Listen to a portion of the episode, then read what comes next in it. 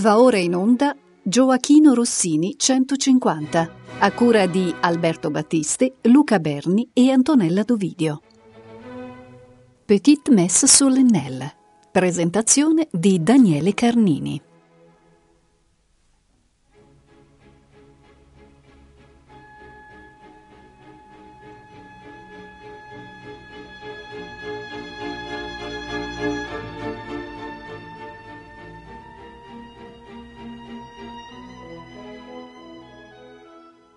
Buon pomeriggio a tutti gli ascoltatori di Rete Toscana Classica. Grazie per essere all'ascolto di questa puntata del ciclo dedicato a Gioachino Rossini nel 150 della morte. Ringrazio Gianluigi Campanale in regia e gli ideatori del progetto che giunge oggi al termine. Chi si occupa di Rossini per mestiere ha qualche difficoltà ad avvicinarsi alla Petite Messe solennelle. Si ha la sensazione di entrare in qualcosa di inviolabile. È l'ultima parola di un musicista, di un intellettuale che ha segnato la storia culturale europea. E questa ultima parola è costellata di storie personali, di rebus, di allusioni, di elusioni. Viene in mente un passaggio di una satira di Persio. Questo è il luogo sacro, i bisogni fateli fuori. Laddove per bisogni noi moderni possiamo intendere proprio i bisogni, le necessità nostre, di parlare, compreso colui che lo fa in questo momento al microfono, e di parassitare in un certo modo, di appropriarci di un capolavoro dell'arte occidentale. Per fortuna la somma ironia rossiniana ci soccorre. Leggiamo dunque il titolo della composizione e il suo altro titolo. Già, ci sono due titoli come ci sono due Petite Messe solennelle, insomma stiamo per entrare in un labirinto.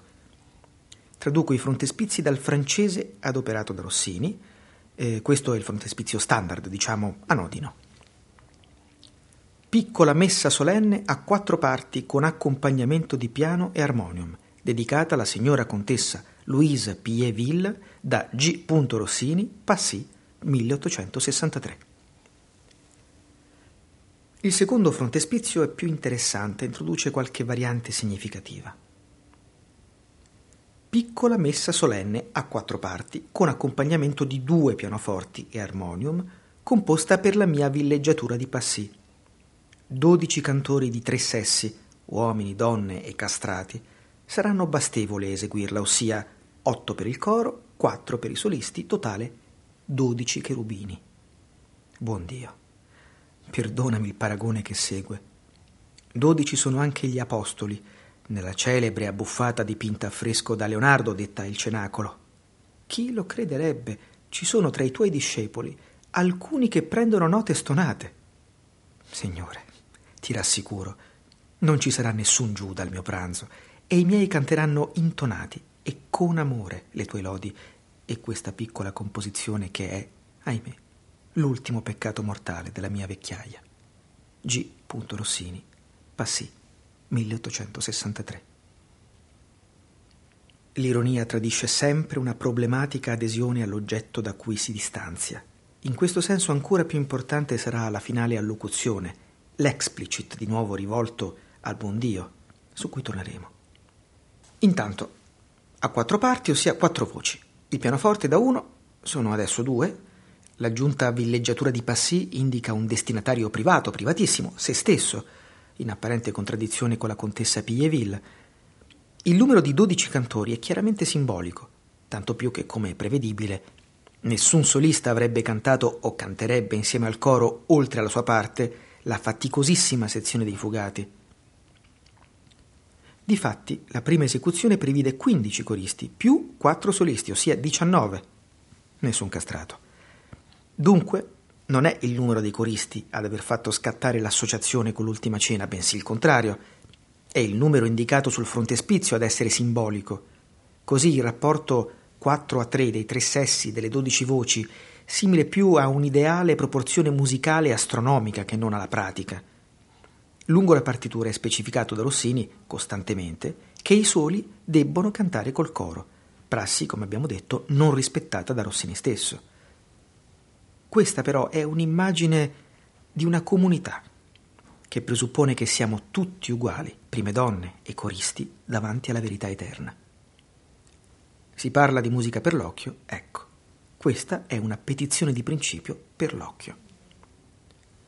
Insomma, dietro al diaframma dell'ironia è evidente che c'è un uomo che si sente giunto sul passo estremo e aspira a mettersi in diretto contatto con la divinità.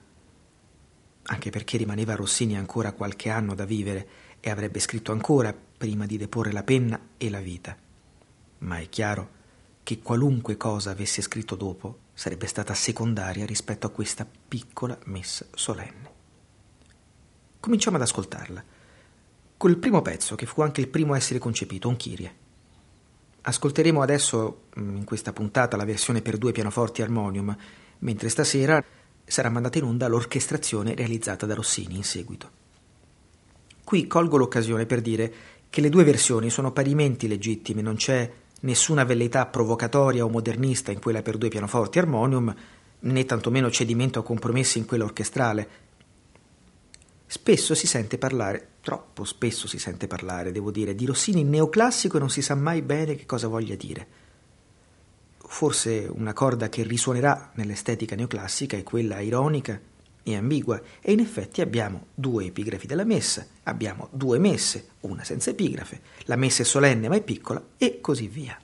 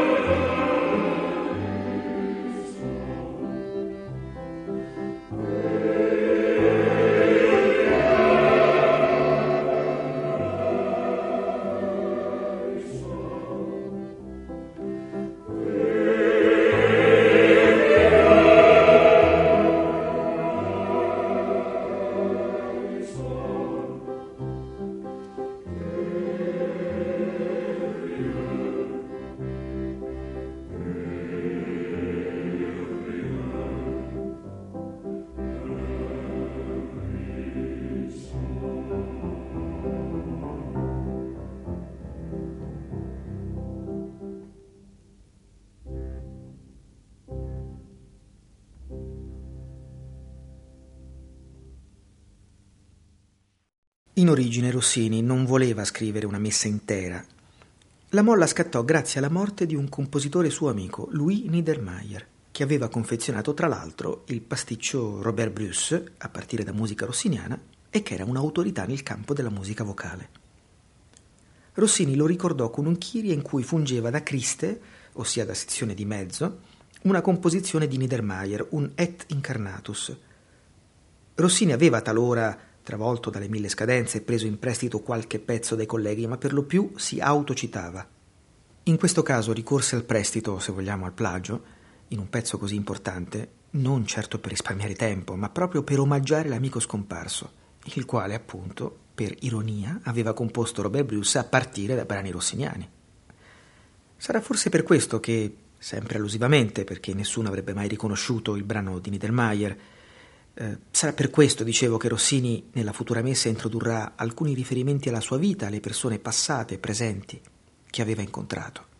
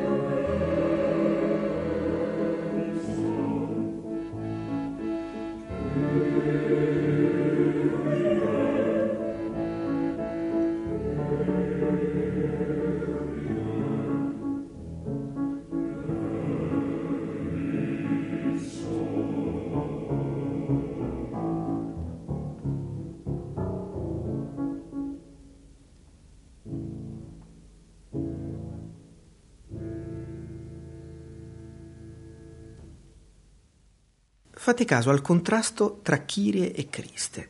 Il primo è un moto perpetuo inquieto, il secondo è statico. Al Criste, come di prammatica, segue la ripresa del Kyrie, il quale però viene influenzato armonicamente dal Criste in quanto è in Do, come il Criste appunto. Quindi il Cristo è lasciato isolato come un quadro in cornice, ma non è senza conseguenze sulla cornice, sull'impianto musicale. Notate anche la dialettica nascosta fra il testo originario, Et incarnatus, e il nuovo Cristo pietà. Come a stabilire, ecco, come a pronunciarsi per una speranza di resurrezione affidata a Gesù. Questo Kyrie tripartito, scritto nel 1862, si allargò fino a diventare una piccola messa di gloria. Rossini aveva scritto nel 1820, a parte gli esempi giovanili, una messa di gloria, che è una composizione di tradizione italiana in cui ci sono solo Kyrie, Gloria e Credo. E questa messa fu terminata il 10 giugno 1863. Abbiamo dunque un nuovo frontespizio, anzi un precedente frontespizio d'autore, testimoniato da un giornale dell'epoca, ma poi eliminato da Rossini, questa volta in italiano piccola messa di gloria, composta per la mia villeggiatura di Passy con accompagnamento di piano e armonium, da eseguirsi da otto sole voci di coro e quattro di solo. Totale dodici cantori. Tanti erano gli apostoli. È questo l'ultimo peccato veniale di mia vecchiezza. Ci stiamo avvicinando al frontespizio definitivo, questo però è più asciutto, come se solo in seguito, continuando a lavorarci, e stiamo parlando di un lavoro durato poi complessivamente sei anni, che è un'enormità per Rossini. Insomma, come se solo lavorandoci Rossini si sia reso conto dell'importanza che aveva la composizione e che dunque abbia avuto bisogno di formalizzare il suo distacco dalle vicende umane con un testo più complesso, più articolato. La messa attendeva solo un'occasione per essere portata davanti al pubblico, anche se l'occasione fu ufficialmente privata, ossia ad inviti.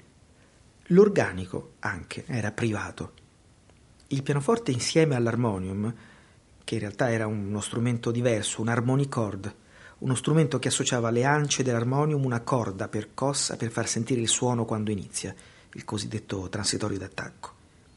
Insomma, questa combinazione era comunque tipica della Francia dell'epoca, delle case private, ma difficilmente può definirsi privata una casa dove si possono invitare centinaia di persone. Fu appunto il conte Pieville il consorte della dedicataria, chiedere a Rossini di inaugurare il suo nuovo palazzo in stile Luigi XIII con una sua composizione. Alexis Pieville era figlio di musicista dilettante ma soprattutto banchiere, gestiva le finanze ingenti di Rossini.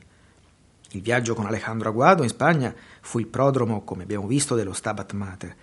E non è un caso che le due grandi composizioni sacre della maturità di Rossini abbiano avuto come nomi tutelari due banchieri altro che stranità di Rossini allo spirito del tempo, qui siamo proprio tra Flaubert e Zola, tra l'éducation sentimentale e l'argent.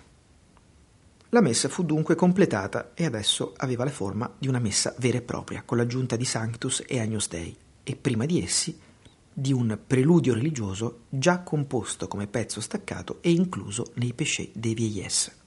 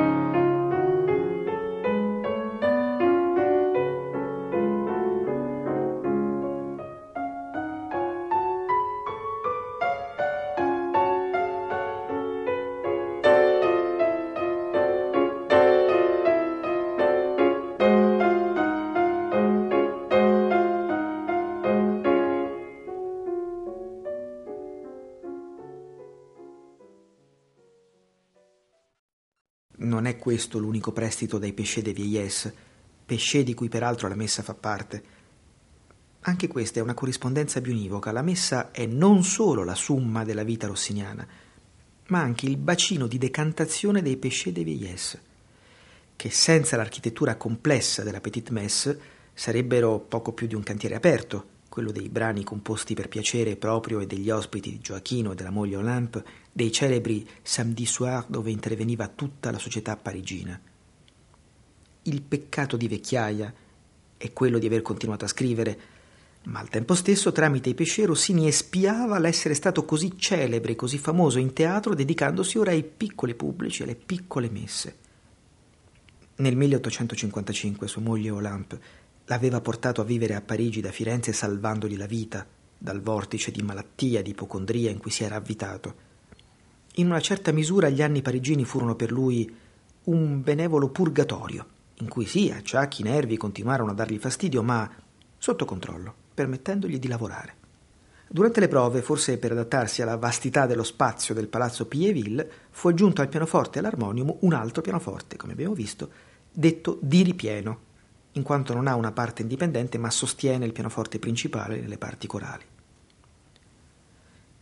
La prima esecuzione, nella sedicente forma privata di cui dicevamo prima, ossia al cospetto di tutta la società che contava, compresa di nunzio apostolico, ambasciatore musulmano, pianista ebreo, musicisti, curiosi, giornalisti, insomma, chi contava, la Parigi del Secondo Impero era veramente un crogiuolo, purché girassero i soldi, come la nostra globalizzazione, insomma.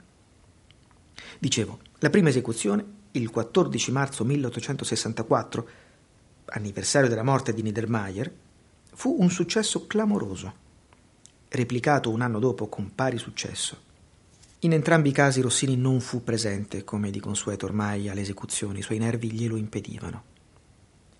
In una lettera che dopo questa seconda esecuzione, quindi nel 1865, Rossini scrisse a Francesco Florimo, bibliotecario del Conservatorio di Napoli, bibliografo, amico intimo di Bellini, emerge un altro tema purgatoriale che dobbiamo tenere in debito conto. Mi è caro farvi noto che un mese fa fu per la seconda volta eseguita dal mio amico Conte Pieville e nel suo palazzo una mia messa. Il credereste. I dottori parigini mi hanno classificato per questo lavoro nel numero dei savants e dei classiques, ossia dei dotti e dei classici.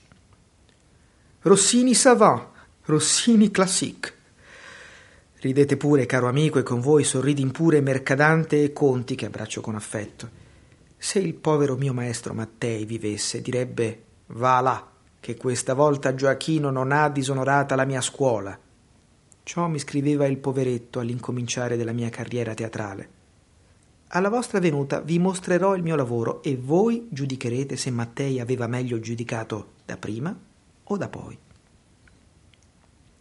I sopracitati Mercadante Conti erano le colonne portanti del Conservatorio di Napoli, riconosciuta roccaforte di un gusto tradizionale ed erede di una scuola vecchia di secoli.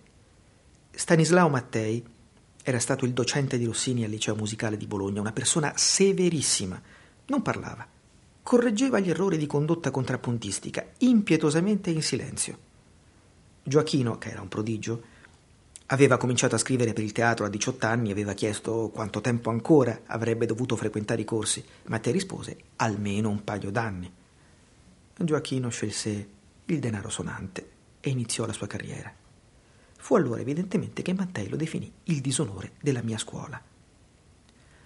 Come vedremo anche dalla dedica al buon Dio, cui piano piano stiamo arrivando, Rossini stava regolando qualche conto con l'autorità paterna le fughe che concludono Gloria e Credo furono la sua rivincita nei confronti dell'autorità indiscussa del suo vecchio maestro.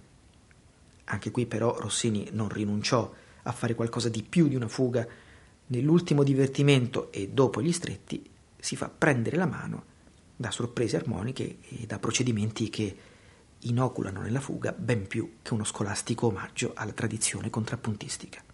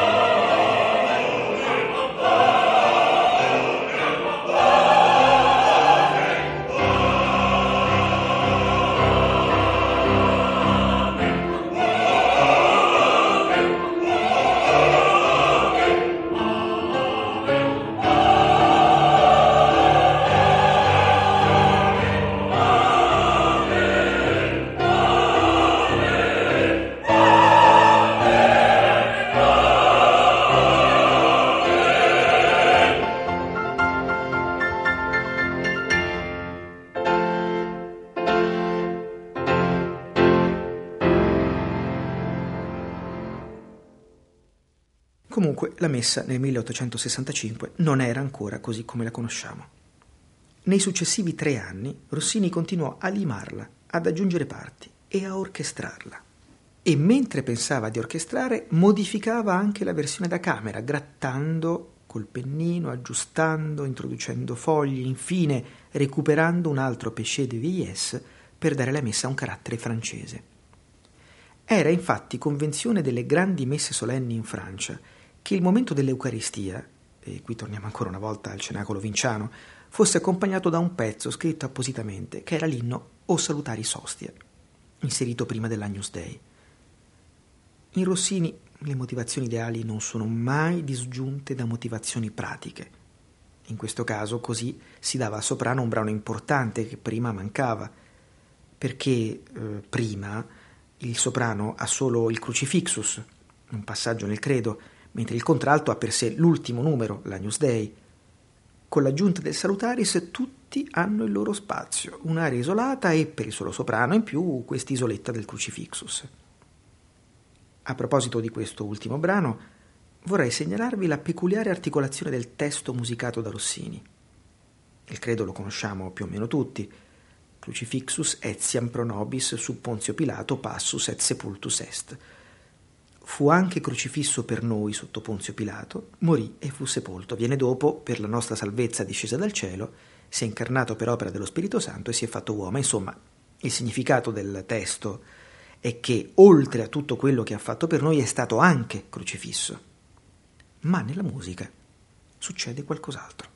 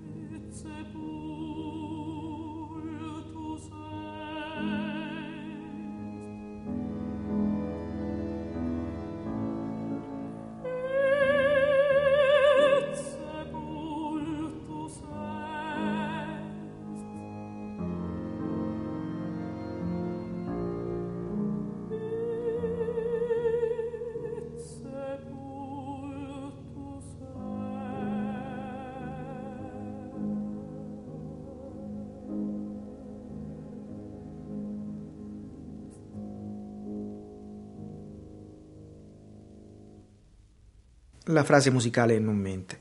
Etiam va con pronobis ed è separato da crucifixus. È stato crocifisso etiam pronobis anche per noi e l'appello nella sua urgenza sembra proprio rivolgersi a noi, noi ascoltatori. Se non ci fosse questo dialogo continuo tra contemplazione dell'eterno e partecipazione del singolo, la Petite Messe non sarebbe quello che è. In questo breve brano avete ascoltato forse un'altra caratteristica della messa, ossia la tortuosità armonica. Rossini scrive delle strane progressioni che non si sa bene dove ci portino, finché a un certo punto riesce a trascinarci a casa senza che ce ne accorgiamo. Lo stesso accade anche nel Quoniam, un'aria per basso, in cui, al contrario dei pezzi fugati, in cui appunto i pezzi non fugati si introducono con la loro libertà, stavolta il profilo melodico di quest'aria è piuttosto severo, ma più severo nel profilo, tanto più libera l'armonia. Intere sezioni sono a distanza di terza oppure addirittura di un semitono l'una dall'altra, bastano poche battute per cambiare ambiente, atmosfera, a suonarlo o anche solo a cercare di ricordarlo viene il mal di mare. E tutta la messa è piena di piccoli enigmi, di porte che si schiudono, facendoci vedere altre possibilità, altre porte aperte. Insomma, per richiamare un'opera scritta da un compositore anche lui all'epoca anziano, un trentennio dopo, tutto nel mondo è burla. L'ironia permette, come dicevamo anche in musica, di aderire distanziandosene a un oggetto, il rapporto col sacro, dunque col sovrannaturale, e anche di esorcizzarlo, di rendere possibile un confronto. Quello che vorrei consigliare a chi ascolta la Petite Messe solennelle è di farsi trasportare dalle analogie, di perdersi, di interrogarsi, ma anche di godersi il sommo artigianato musicale del compositore. Insomma, di essere ambigui e flessibili così come l'autore che ci parla. Ripaghiamolo con la stessa moneta.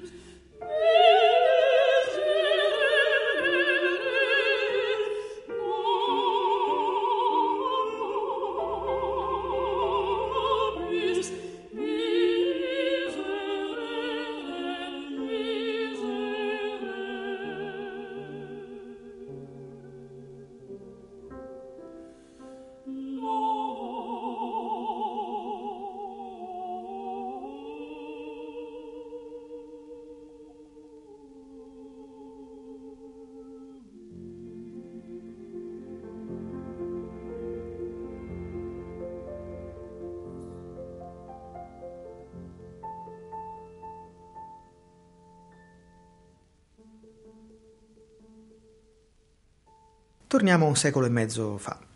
Alla fine di questo lavoro di Lima, la messa è finalmente completata.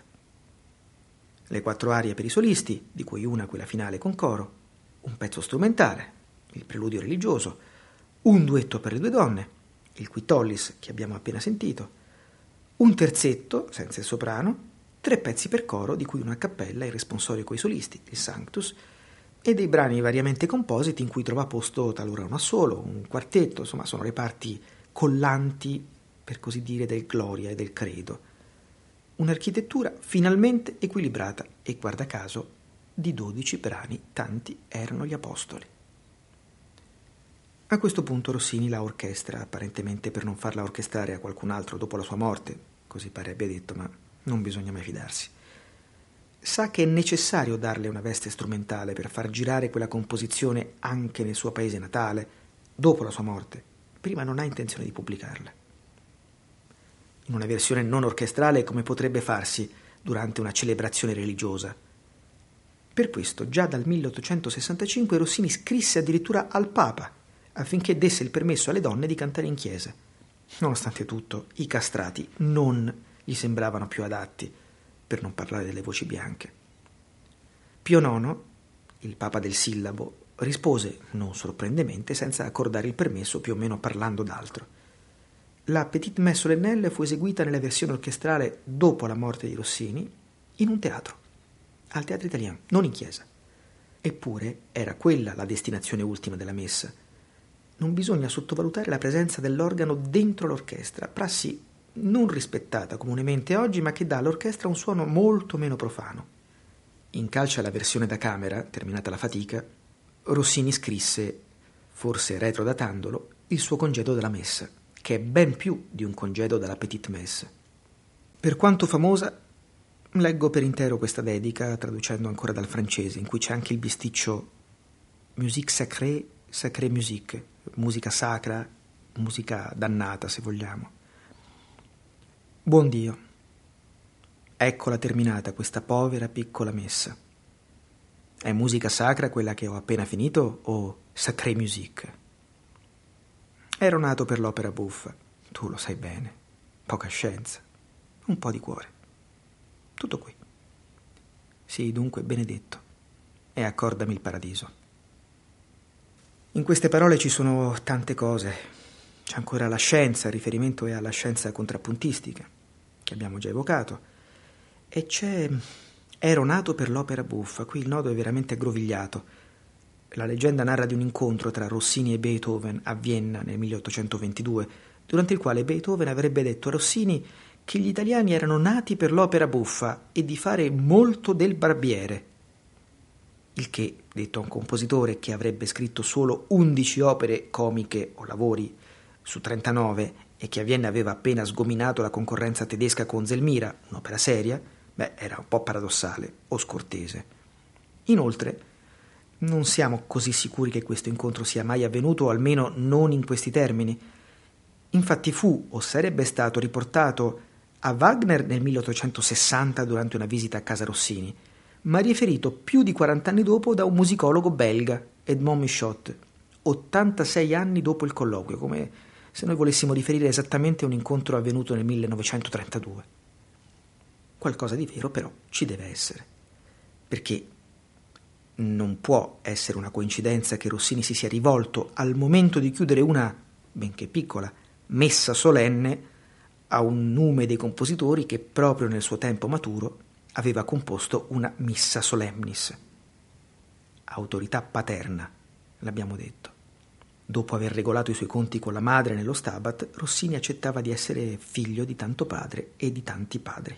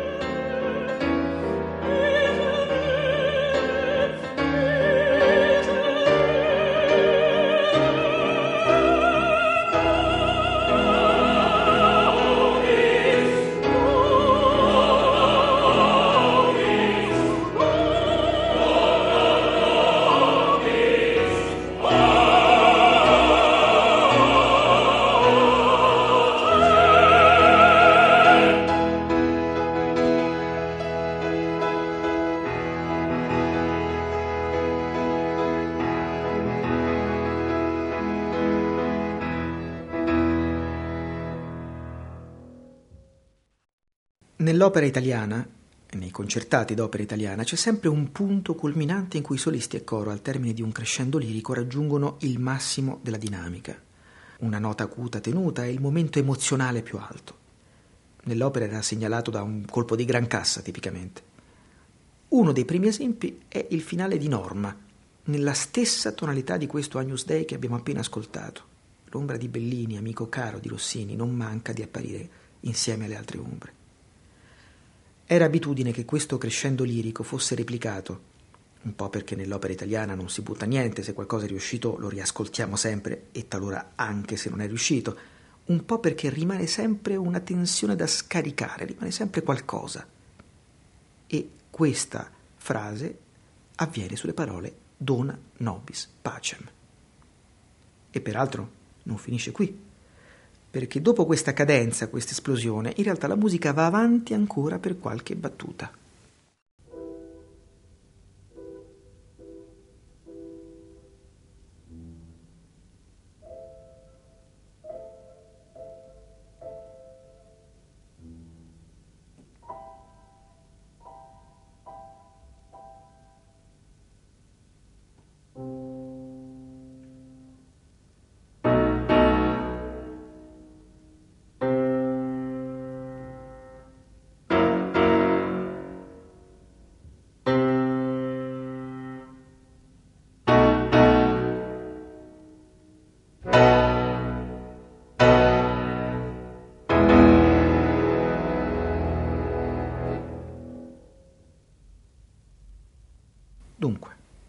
Chiusura in maggiore, ripresa dell'inizio in minore, frammentario, ultimo accordo in maggiore. Com'è difficile concludere. Rossini pare ricordarci che ogni architettura, per quanto formalmente perfetta, compiuta, può sempre contemplare un'altra porta, un nuovo ingresso. Anche se non c'è un Giuda alla cena, il convitato di pietra è l'uomo moderno quello che non ha una soluzione al mistero della vita e della morte. Rossini parla a noi ancora adesso proprio per questa sua capacità di essere inquieto anche nella apparente compostezza, nel dominio della materia. Noi pure siamo, nella nostra vita, autori e spettatori e per questo, come lui alla prima della Petite Messe, non sempre vorremmo assistere a quel che portiamo a termine. Rischieremmo di rispecchiarci, di metterci a nudo, di sapere troppo di noi. Tuttavia, in questa messa che chiede pace al buon Dio, c'è un messaggio di speranza, di comprensione.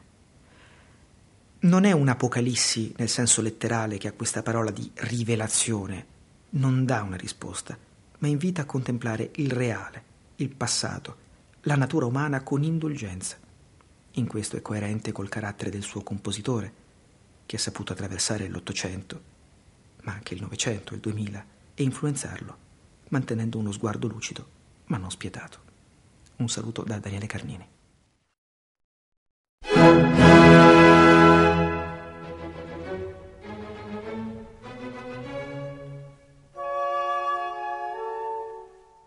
Abbiamo trasmesso Gioachino Rossini 150 a cura di Alberto Battisti, Luca Berni e Antonella Dovidio.